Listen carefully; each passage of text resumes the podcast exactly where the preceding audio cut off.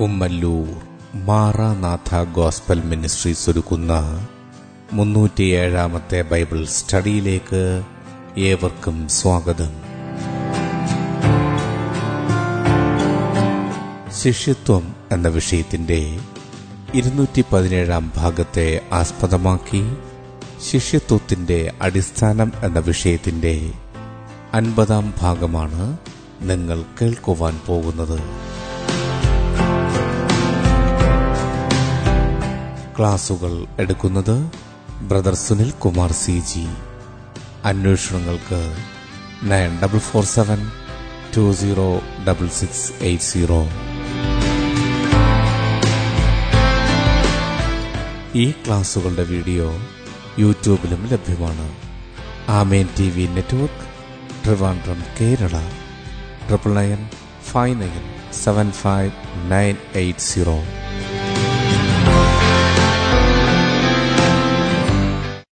സൃഷ്ടാവായ ദൈവത്തിന്റെ അതിധന്യമായ നാം വാഴ്ത്തപ്പെടുമാറാകട്ടെ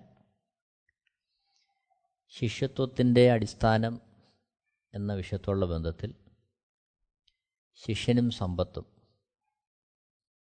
എന്ന ഭാഗമാണ് നമ്മളിവിടെ വിചിന്തനം ചെയ്യാൻ കർത്താവിൽ ആഗ്രഹിക്കുന്നത്. മത്തായി സുവിശേഷം ആറാമത്തെ അധ്യയം പത്തൊൻപത് മുതൽ മുപ്പത്തിനാല് വരെയുള്ള വാക്യങ്ങൾ. അതിലെ ഇരുപത്തിനാലാമത്തെ വാക്യം. മത്തായ സുവിശേഷം ആറാമത്തെ അധ്യയം ഇരുപത്തിനാലാമത്തെ വാക്യം. രണ്ട് യജമാനന്മാരെ സേവിപ്പാൻ ആർക്കും കഴിയുകയില്ല. അങ്ങനെ ചെയ്താൽ ഒരുത്തനെ പകച്ച് മറ്റവനെ സ്നേഹിക്കും അല്ലെങ്കിൽ ഒരുത്തനോട് പറ്റിച്ചേർന്ന് മറ്റവനെ നിരസിക്കും.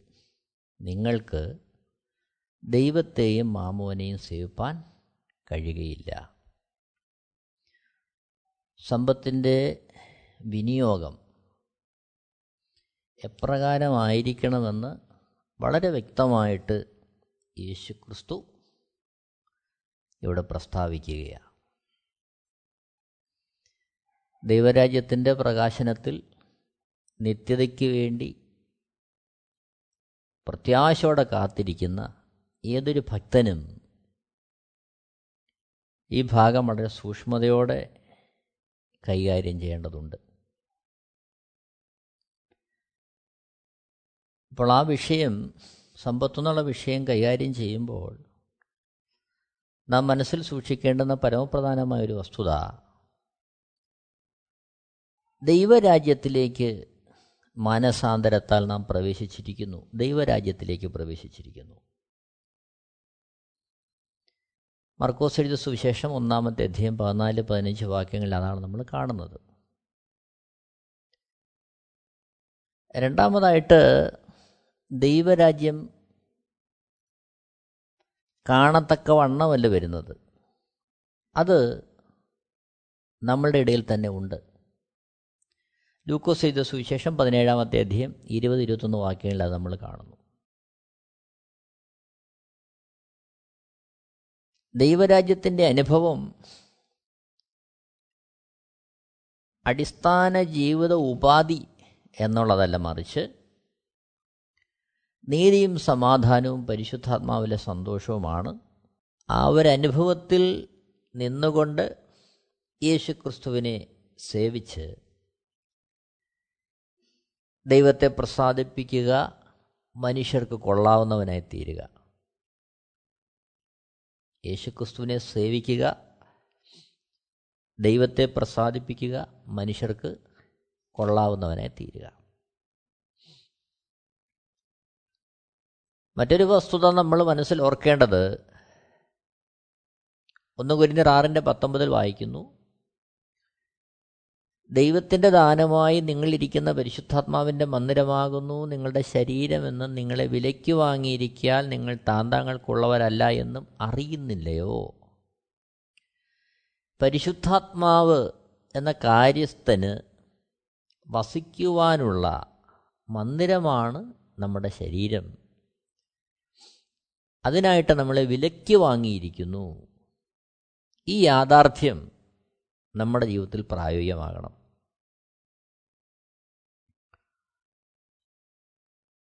മറ്റൊരു വസ്തുത നാം മനസ്സിൽ സൂക്ഷിക്കേണ്ടത് ലഭിച്ചതല്ലാതെ നമുക്കൊന്നുമില്ല.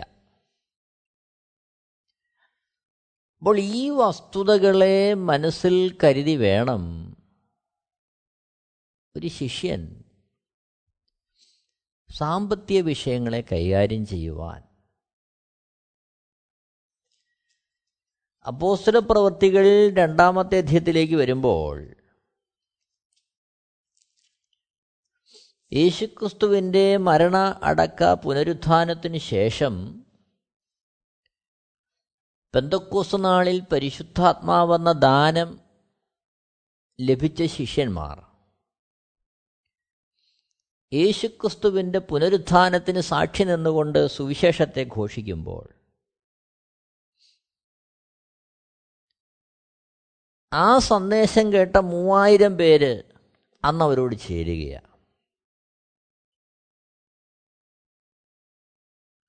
ആ മൂവായിരം പേർ സ്നാനപ്പെട്ട് ദൈവസഭയോട് ചേരുമ്പോൾ അപ്പോസ്തല പ്രവൃത്തികൾ രണ്ടാമത്തെ അധ്യയം നാൽപ്പത്തി ഒന്നാമത്തെ വാക്യം. അവന്റെ വാക്ക് കൈക്കൊണ്ടവർ സ്നാനമേറ്റു. അന്ന് മൂവായിരത്തോളം പേർ അവരോട് ചേർന്നു. അവർ അപ്പോസലന്മാരുടെ ഉപദേശം കേട്ടും കൂട്ടായ്മ ആചരിച്ചും അപ്പം നുറുക്കിയും പ്രാർത്ഥന കഴിച്ചും പോന്നു. നാൽപ്പത്തി മൂന്ന് മുതലുള്ള വാക്യങ്ങൾ വളരെ ശ്രദ്ധയോടെ നമ്മൾ മനസ്സിലാക്കേണ്ടതുണ്ട്. എല്ലാവർക്കും ഭയമായി. അപ്പോസ്തലന്മാരാൽ ഏറിയ അത്ഭുതങ്ങളും അടയാളങ്ങളും നടന്നു. നാൽപ്പത്തിനാലാമത്തെ വാക്യം. വിശ്വസിച്ചവർ എല്ലാവരും ഒരുമിച്ചിരുന്ന് സകലവും പൊതുവക എന്നെണ്ണുകയും ജന്മഭൂമികളും വസ്തുക്കളും വിറ്റ് അവനവന് ആവശ്യം ഉള്ളതുപോലെ എല്ലാവർക്കും പങ്കിടുകയും അത്തരത്തിൽ ഒരു വ്യതിയാനം ഒരു രൂപാന്തരം അവരുടെ ജീവിതത്തിൽ പ്രകടമായി. അവരുടെ ജീവിതത്തിൽ പ്രകടമായി.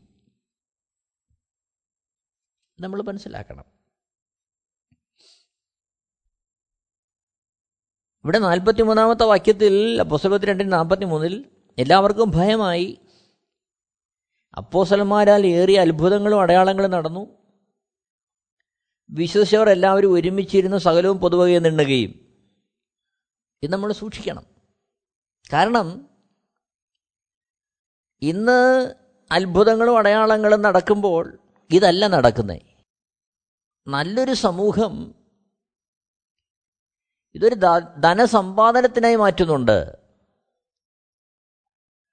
വിശ്വസിച്ചവരെല്ലാവരും ഒരുമിച്ചിരുന്ന സകലവും പൊതുവക എന്ന് എണ്ണുക ജന്മഭൂമികളും വസ്തുക്കളും വിറ്റ് അവനവൻ ആവശ്യം ഉള്ളതുപോലെ എല്ലാവർക്കും പങ്കിടുക ഇതാണ് അത്ഭുതങ്ങളും അടയാളങ്ങളും ദൈവാത്മാവിനാൽ അനുഭവിച്ച് വിശ്വാസത്തിലേക്ക് വന്നവരുടെ ജീവിതത്തിലുണ്ടായ മാറ്റം.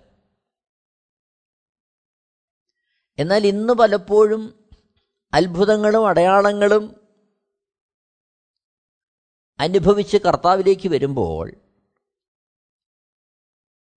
ഈ മാർഗം പ്രാർത്ഥിച്ച് കാര്യങ്ങളെ നേടുവാനും സമ്പത്തുണ്ടാക്കുവാനും പേരും പെരുമയും പ്രശസ്തിയും ഉണ്ടാക്കുവാനും ഉള്ള ഒരു മാർഗമായി കാണുന്ന നല്ലൊരു സമൂഹമുണ്ട് അത് നമ്മൾ മറന്നു പോകരുത് അത് മറ്റൊരു സുവിശേഷമാണ് ഇവിടെയാണ് സമ്പത്തിന്റെ വിനിയോഗം എത്ര സൂക്ഷ്മതയോടെ നടത്തണം എന്നുള്ളത് നമ്മൾ മനസ്സിലാക്കേണ്ടത്. ഗ്രഹിക്കേണ്ടത് വിശുദ്ധ തിരുവെഴുത്തുകളെ ആധാരമാക്കി അനുഷ്ഠിക്കേണ്ടത്.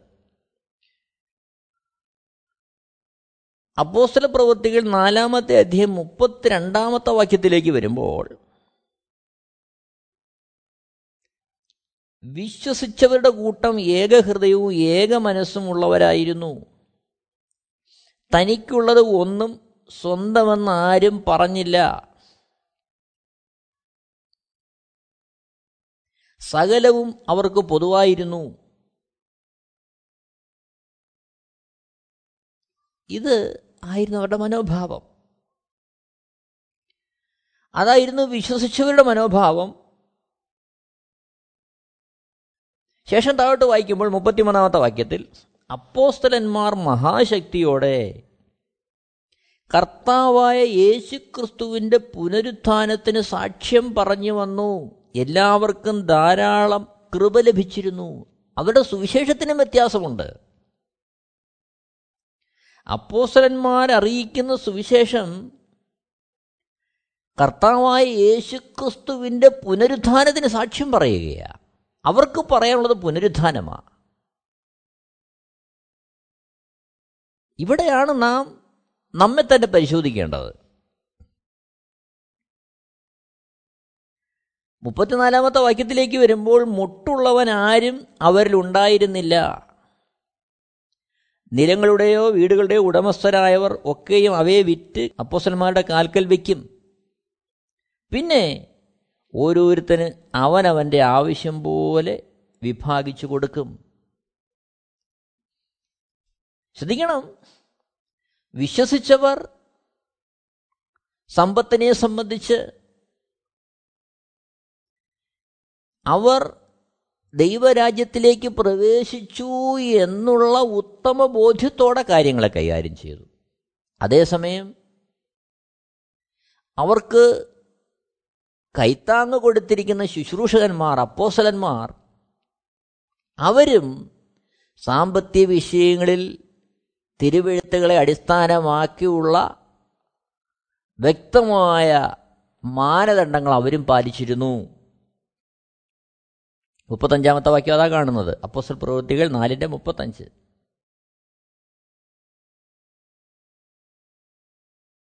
അപ്പോസന്മാരുടെ കാൽക്കൽ വയ്ക്കും പിന്നെ ഓരോരുത്തന് അവനവന്റെ ആവശ്യം പോലെ വിഭാഗിച്ചു കൊടുക്കും.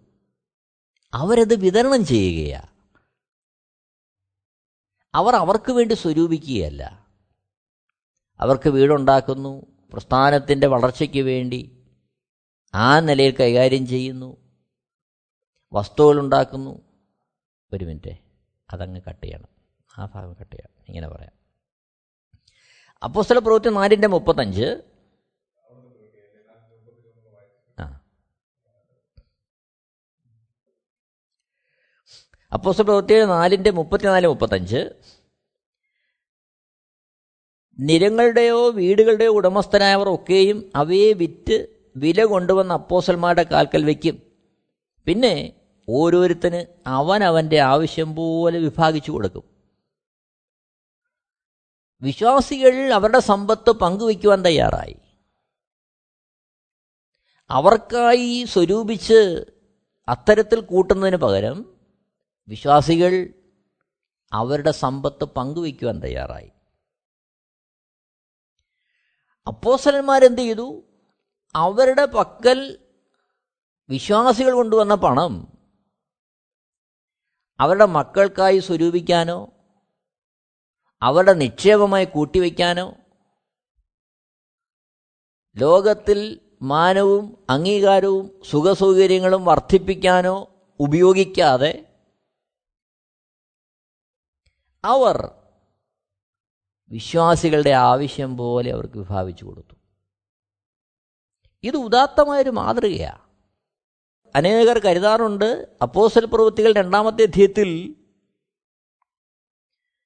അതിന്റെ നാൽപ്പത്തിനാല് നാൽപ്പത്തഞ്ച് വാക്യങ്ങളിൽ വിശ്വസിച്ചവർ എല്ലാവരും ഒരുമിച്ചിരുന്ന് സകലവും പൊതുവകയെ നിണ്ണുകയും ജന്മഭൂമികളും വസ്തുക്കളും വിറ്റ് അവനവന് ആവശ്യമുള്ളതുപോലെ എല്ലാവർക്കും പങ്കിടുകയും എന്ന് പറയുമ്പോൾ അത് പെന്തക്കോസ്തു നാളിൽ മാത്രം ഉണ്ടായ ഒരു അനുഭവമാണെന്ന് ചിന്തിച്ച് സാമ്പത്തിക വിഷയങ്ങളിൽ ആ സൂക്ഷ്മത കാണിക്കാത്തവരുണ്ട്. എന്നാൽ ആ ദിവസം മാത്രം നടന്നതല്ല. മുമ്പോട്ട് വരുമ്പോൾ അപ്പോസൽ പ്രവൃത്തി നാലിന്റെ മുപ്പത്തിരണ്ടിൽ നമ്മളത് കാണുകയാ. അപ്പോൾ അപ്പോസന്മാരുടെ ഉപദേശം അതായിരുന്നു. ആ രീതിയിൽ ഉള്ള ഒരു ജീവിതമായിരുന്നു അവർ നയിച്ചിരുന്നത്. മറ്റൊരു തരത്തിൽ നമ്മൾ നോക്കുമ്പോൾ അപ്പോസ്തലപ്പുറത്തി രണ്ടാമത്തെ അധ്യയം മുപ്പത്തി ഏഴ് മുതലുള്ള വാക്യങ്ങൾ വായിക്കുമ്പോൾ മുപ്പത്തെട്ടാമത്തെ വാക്യത്തിൽ നിങ്ങൾ മാനസാന്തരപ്പെട്ട് നിങ്ങളുടെ പാപങ്ങളുടെ മോചനത്തിനായി ഓരോരുത്തൻ യേശുക്രിസ്തുവിന്റെ നാമത്തിൽ സ്നാനമേൽപ്പിൻ എന്നാൽ പരിശുദ്ധാത്മാവ് എന്ന ദാനം ലഭിക്കും എന്നുള്ള ഉപദേശം കേട്ട് അവർ മാനസാന്തരപ്പെട്ടു സ്നാനപ്പെട്ടു പരിശുദ്ധാത്മാവെന്ന ദാനത്തിന് വേണ്ടി അവർ ദൈവത്തോട് അടുത്തു ചെന്നു. അവർ കൂട്ടായ്മ ആചരിക്കുന്നു ഉപദേശം കേൾക്കുന്നു അപ്പം നുറുക്കുന്നു പ്രാർത്ഥന കഴിക്കുന്നു. ഇത് ദൈവരാജ്യത്തോടുള്ള ബന്ധത്തിൽ ദൈവത്തോടുള്ള ബന്ധത്തിൽ നിത്യമുള്ള ബന്ധത്തിൽ അവരുടെ ജീവിതത്തിൽ അത് അനുഭവവേദ്യമായപ്പോൾ അവർ മാമോനെ യജമാന സ്ഥാനത്ത് നിന്ന് മാറ്റുകയാണ് അതാണ് അതിന്റെ ഒരു വിഷയം.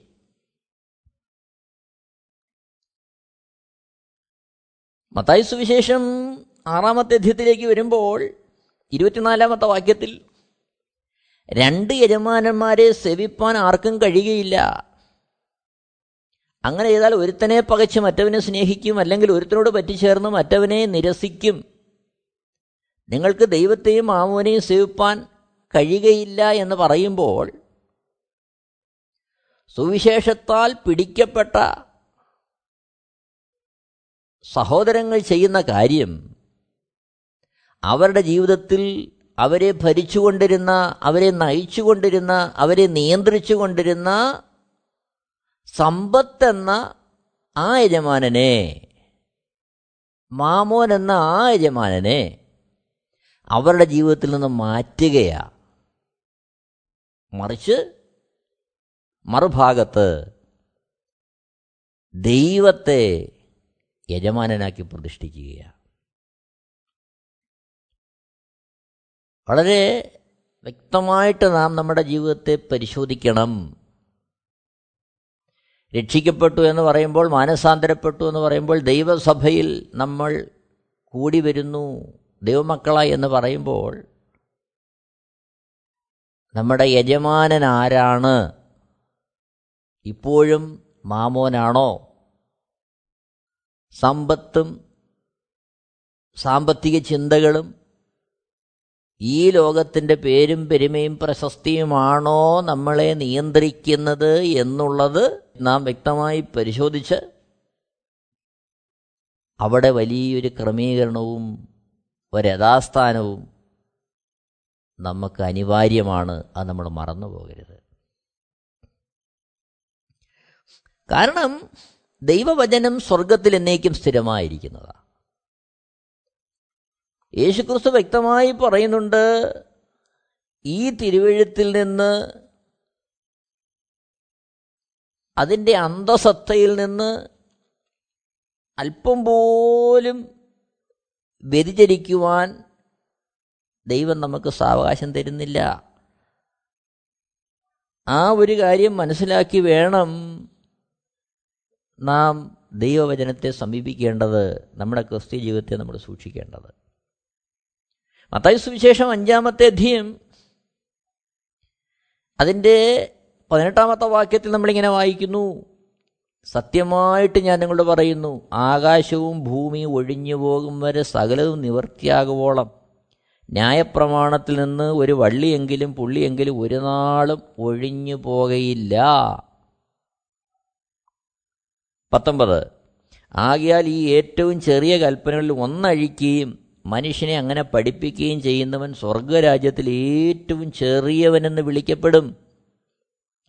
അവയെ ആചരിക്കുകയും പഠിപ്പിക്കുകയും ചെയ്യുന്നവനോ സ്വർഗരാജ്യത്തിൽ വലിയവനെന്ന് വിളിക്കപ്പെടും. ഇരുപതാമത്തെ വാക്യം. നിങ്ങളുടെ നീതി ശാസ്ത്രിമാരുടെയും പരീക്ഷന്മാരുടെയും നീതിയെ കവിയുന്നില്ലെങ്കിൽ നിങ്ങൾ സ്വർഗരാജ്യത്തിൽ കടക്കയില്ല എന്ന് ഞാൻ നിങ്ങളോട് പറയുന്നു. പ്രിയരെ ഇത് യേശു കർത്ത വളരെ വ്യക്തമായി പറഞ്ഞിരിക്കുകയാണ് നാം നമ്മുടെ മാനസികമായ അല്ലെങ്കിൽ ഭൗതികമായ സന്തോഷത്തിനും സുഖത്തിനും സൗകര്യങ്ങൾക്കും വേണ്ടി തിരുവെഴുത്തുകളെ ലഘൂകരിച്ച് അതിൽ നമുക്ക് ചെയ്യാൻ കഴിയുന്ന യാതൊരു ഛേദവുമില്ലാത്ത കാര്യങ്ങൾക്ക് അമിതമായ പ്രാധാന്യം കൊടുത്ത് ഭൗതികമായി അല്ലെങ്കിൽ നാം വില കൊടുക്കേണ്ടുന്ന മേഖലകളെ നമ്മൾ അവഗണിച്ച് ആ രീതിയിൽ ഒരു ക്രിസ്ത്യ ജീവിതമല്ല ദൈവം നമ്മളെക്കുറിച്ച് ആഗ്രഹിക്കുന്നത്. മറിച്ച് യേശുക്രിസ്തുവിന്റെ സുവിശേഷത്താൽ പിടിക്കപ്പെടുന്ന ഒരുവൻ ദൈവരാജ്യത്തിനാണ് അവൻ പ്രവേശിച്ചിരിക്കുന്നത് എന്നുള്ള ആ ബോധ്യം അവന്റെ ഹൃദയത്തിലുണ്ടായി ആ ദൈവരാജ്യത്തിന്റെ വെളിച്ചത്തിൽ ദൈവത്തെ രാജാവായി പ്രതിഷ്ഠിച്ച് നമുക്ക് തുണയായി കാര്യസ്ഥനെ നൽകിയിരിക്കുന്ന പരിശുദ്ധാത്മാവിന്റെ ഉപദേശം നിരന്തരം കേട്ട് ഈ ഭൂമിയിൽ നാം വസിക്കുമ്പോഴും നമ്മുടെ ശരീരം ഇവിടെ ആയിരിക്കുമ്പോഴും നമ്മുടെ മനസ്സും ചിന്തകളും ലക്ഷ്യവും ദൈവരാജ്യത്തിൽ ഉറപ്പിച്ച് ആ രീതിയിൽ യേശുക്രിസ്തുവിന്റെ നല്ല സാക്ഷികളായി ഉത്തമ ഭടന്മാരായി ഇവിടെ നാം ആയിരിക്കുക. ഇതാണ് കർത്താവ് നമ്മളെക്കുറിച്ച് ആഗ്രഹിക്കുന്നത്. ഫിലിപ്പിയ ലേഖനം മൂന്നാമത്തെ അധ്യയം അതിന്റെ ഇരുപതാമത്തെ വാക്യത്തിലേക്ക് വരുമ്പോൾ അവിടെ പറയുന്നു നമ്മുടെ പൗരത്വമോ സ്വർഗത്തിലാകുന്നു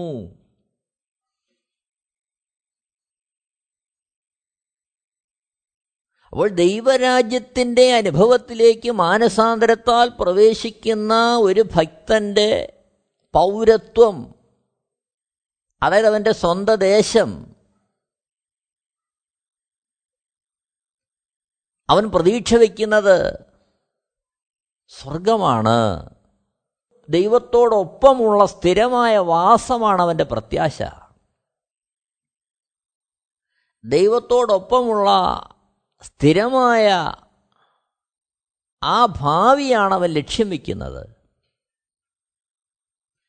അതിലേക്കായിട്ട് തിരുവഴുത്തുകളെ അനുസരിക്കുവാനും പരിശുദ്ധാത്മാവിന്റെ ഉപദേശത്തെ മുറുകെ പിടിച്ചുകൊണ്ട് ശ്രേഷ്ഠമായ ഒരു ക്രിസ്തീയ ജീവിതം നയിക്കുവാനും അവൻ തന്നെ തന്നെ സമർപ്പിക്കുകയാണ്. എന്നെ കേൾക്കുന്ന പ്രിയരെ വളരെ ഗൗരവത്തോടെ വളരെ ഘനത്തോടെ ഈ കാര്യങ്ങൾ നാം നമ്മുടെ ക്രിസ്തീയ ജീവിതത്തിൽ നാം ഗ്രഹിക്കേണ്ടതുണ്ട്. വളരെ ഉദാസീനതയോടെ വളരെ അലംഭാവത്തോടെ നിത്യയുടെ പ്രത്യാശയെ ലഘൂകരിച്ച് കണ്ട് ക്രിസ്തീയ ജീവിതത്തിൽ നാം സൂക്ഷിക്കേണ്ടുന്ന കാര്യങ്ങളെ ലഘുവായി കണ്ട് ആ രീതിയിൽ ഇന്ന് സുവിശേഷം ഘോഷിക്കപ്പെടുന്ന ഭയാനകമായ ദയനീയമായ ഒരു കാലഘട്ടത്തിലാണ് നാം എത്തി നിൽക്കുന്നത് എന്ന് നമ്മളെപ്പോഴും ഓർക്കേണ്ടത് ആവശ്യമാണ്. അതേസമയം മനുഷ്യന്റെ സുഖത്തിനോ താല്പര്യങ്ങൾക്കോ മുൻഗണന കൊടുത്തുകൊണ്ട് തിരുവെഴുത്തിലെ സത്യങ്ങളിൽ മായം ചേർത്ത് നിത്യയുടെ ഘനത്തെ കുറച്ച് കണ്ടുകൊണ്ട് നാം ജീവിച്ചാൽ പ്രസംഗിച്ചാൽ സുവിശേഷം ഘോഷിച്ചാൽ അത് നമുക്ക് നിത്യതയിൽ ദോഷമായിരിക്കുമെന്നുള്ള ബോധ്യം നമുക്കെല്ലാവർക്കും ഉണ്ടാകേണ്ടത് ആവശ്യമാണ്.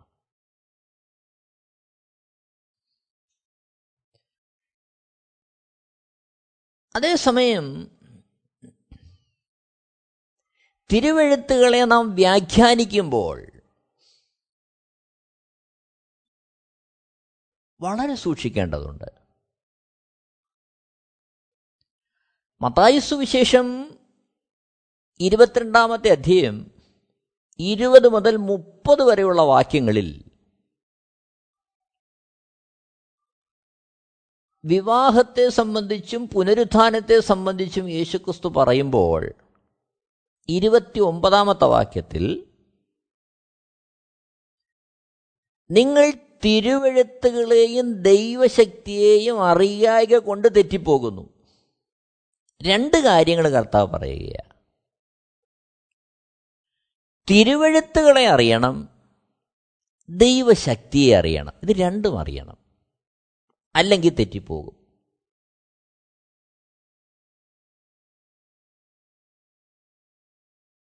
അപ്പോൾ തിരുവഴുത്തുകളെയും ദൈവശക്തിയെയും അറിയുക എന്ന് പറയുമ്പോൾ ഇത് രണ്ടും ചേർന്ന് നിൽക്കണം.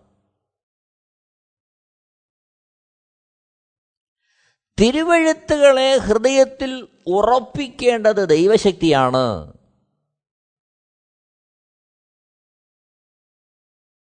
ദൈവശക്തി എന്ന് പറയുമ്പോൾ എന്താ? ദൈവശക്തി എന്ന് പറയുമ്പോൾ നമുക്ക് വേണ്ടി നൽകിയിരിക്കുന്ന നമുക്ക് വേണ്ടി പ്രായോഗിക ജീവിതത്തിൽ വ്യാപരിക്കുന്ന പരിശുദ്ധാത്മാവിന്റെ ശക്തി പരിശുദ്ധാത്മാവിന്റെ ഇടപെടൽ. അപ്പോൾ തിരുവഴുത്തുകളെ നാം പരിശോധിക്കുമ്പോൾ നമുക്ക് വേണ്ടി നൽകിയിരിക്കുന്ന കാര്യസ്ഥനായ പരിശുദ്ധാത്മാവിന്റെ വ്യക്തമായൊരു നിർദ്ദേശം അതിനോട് ചേർന്ന് വരേണ്ടത് നമുക്ക് ആവശ്യമാണ്. നമ്മളൊരു ഉദാഹരണം ഒന്ന് പരിശോധിക്കുന്നത് നന്നായിരിക്കും. മത്തായി സുവിശേഷം നാലാമത്തെ അധ്യയത്തിലേക്ക് വരുമ്പോൾ പിശാചിനാൽ പരീക്ഷിക്കപ്പെടുവാൻ യേശുവിനെ ആത്മാവ് മരുഭൂമിയിലേക്ക് നടത്തുകയാണ്. നാൽപ്പത് പകലും രാവും ഉപസിച്ച് വിശന്ന യേശുക്രിസ്തുവിന്റെ അടുത്തേക്ക് പരീക്ഷകനെത്തുന്നു. കല്ലപ്പമാകുവാൻ കൽപ്പിക്കാൻ പറയുന്നു. ശേഷം അഞ്ചാമത്തെ വാക്യത്തിൽ പത്തേ സുവിശേഷം നാലിന്റെ അഞ്ച്. പിന്നെ പിശാജ് അവനെ വിശുദ്ധ നഗരത്തിൽ കൊണ്ടുപോയി ദേവാലയത്തിന്റെ അഗ്രത്തിന്മേൽ നിർത്തി അവനോട് നീ ദൈവത്തിനെങ്കിൽ താഴോട്ട് ചാടുക. നിന്നെക്കുറിച്ച് അവൻ തന്റെ ദൂതന്മാരോട് കൽപ്പിക്കും. അവൻ നിന്റെ കാൽ കല്ലിനോട് തട്ടാതെ വണ്ണം നിന്നെ കയ്യിൽ താങ്ങിക്കൊള്ളും. എന്ന് എഴുതിയിരിക്കുന്നുവല്ലോ എന്ന് പറഞ്ഞു. അപ്പോൾ തിരുവഴുത്തുകളെ ഉദ്ധരിക്കുകയാണ് ഇവിടെ പിശാജ് അപ്പോൾ തിരുവഴുത്ത് മാത്രം അറിഞ്ഞാൽ എന്താ ചെയ്യുന്നേ? എപ്പോൾ ദേവാലയത്തിന്റെ അഗ്രതി ചാടിയെന്ന് ചോദിച്ചാൽ മതി. കാരണം തിരുവഴുത്തില്ലേ പറയുന്നേ?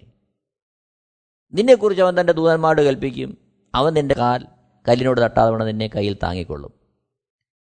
അപ്പോൾ തിരുവഴുത്തത് പറയുന്നു. പക്ഷെ വിഷയം ഈ തിരുവഴുത്ത് നമ്മുടെ ജീവിതത്തിൽ പ്രായോഗികമാണോ? അതാണോ നാം അനുഷ്ഠിക്കേണ്ടത് എന്ന് നമ്മളോട് അറിയിക്കേണ്ടത് നമ്മുടെ ഈഗോയല്ല. പ്രശസ്തിക്ക് വേണ്ടിയുള്ള മാനദണ്ഡമല്ല. നമ്മുടെ കാഴ്ചപ്പാടുകളല്ല. നമ്മുടെ കൃപയെ വെല്ലുവിളിച്ചു എന്നുള്ള ചിന്തയല്ല.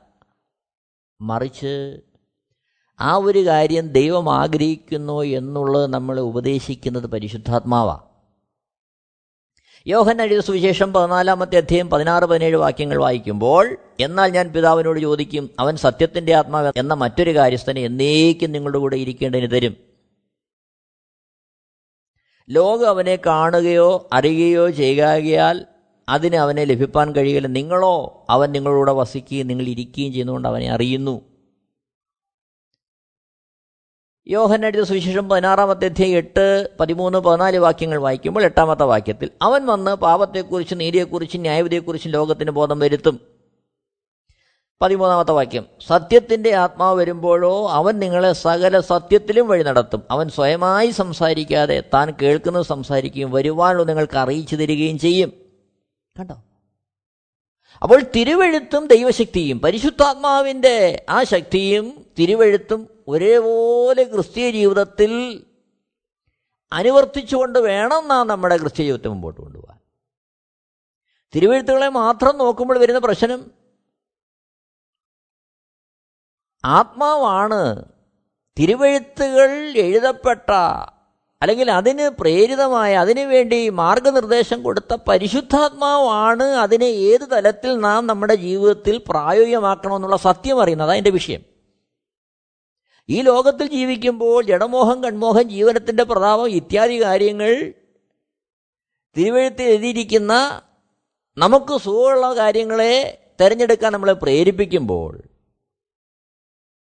നിത്യതയിലേക്ക് നമ്മളെ കൊണ്ടുപോകാൻ നമ്മളെ ഒരുക്കുന്ന പരിശുദ്ധാത്മാവാണ് അറിയുന്നത് നാം ഏത് ഭാഗം എങ്ങനെ ക്രമീകരിക്കണം ഏതാണ് നമ്മുടെ ജീവിതത്തിൽ ഇംപ്ലിമെന്റ് ചെയ്യേണ്ടത് പ്രായോഗികമാക്കേണ്ടത് അതറിയുന്നത് പരിശുദ്ധാത്മാവാണ്. അപ്പോൾ തിരുവഴുത്തുകളെയും പരിശുദ്ധാത്മാവിന്റെ ഉപദേശത്തെയും ഒരേപോലെ സമന്വയിപ്പിച്ചുകൊണ്ട് വേണം നാം നമ്മുടെ ക്രിസ്ത്യ ജീവിതം നയിക്കാൻ. സാമ്പത്തിക വിഷയത്തിൽ നാം ഇത് ഏറെ സൂക്ഷിക്കേണ്ടത് ആവശ്യമാണ്. എന്നെ കേൾക്കുന്ന പ്രിയരെ ഒരു വേള നമുക്ക് ദൈവജനത്തിന്റെ മുമ്പാകെ നമുക്ക് നമ്മളെ ഒന്ന് പരിശോധിക്കാം. നമ്മുടെ ക്രിസ്ത്യ ജീവിതത്തെ ഓരോ നാളും നമുക്ക് ശോധന ചെയ്യാം. കർത്താവിന്റെ വരവേണ്ടി നമുക്ക് ഒരുങ്ങാം. ദൈവത്തിന്റെ ശ്രേഷ്ഠമായ നാമം മഹത്വപ്പെടട്ടെ. എല്ലാവരെയും ദൈവം ധാരാളമായിട്ട് അനുഗ്രഹിക്കുമാറാകട്ടെ. ആമേൻ. Amen T V network Christian internet channel സുവിശേഷീകരണത്തിന്റെ വ്യത്യസ്ത മുഖം തേടിയുള്ള യാത്ര YouTube and Facebook. Amen T V network Trivandrum Kerala. ഞങ്ങളുടെ വിലാസം Maranatha gospel ministries Marankuzhi Kummalloor P O Kollam. ആറ് ഒൻപത് ഒന്ന് അഞ്ച് ഏഴ് മൂന്ന്. അന്വേഷണങ്ങൾക്ക് nine double four seven two zero double six eight zero.